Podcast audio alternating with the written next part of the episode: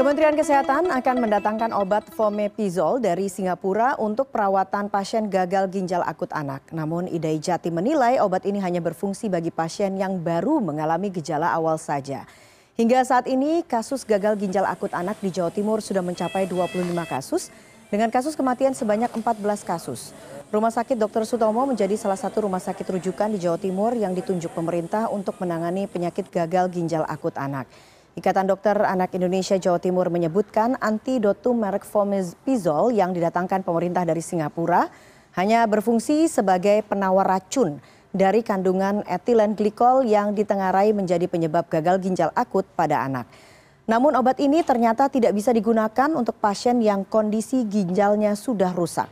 Pemberian fomepizol hanya bisa digunakan untuk korban dalam gejala awal yang terindikasi terpapar ginjal akut di jawa timur sendiri masih belum menerima distribusi obat penawar racun ini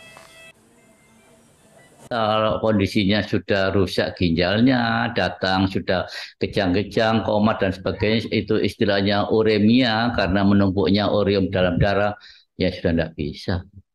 Itu, itu yang bisa diberikan kalau masih stadium masih dalam stadium muntah-muntah, kemudian diketahui ini kayaknya agak penurunan urin kayaknya gagal ginjal, stadiumnya belum stadium 3, eh, mungkin sudah bisa diberikan.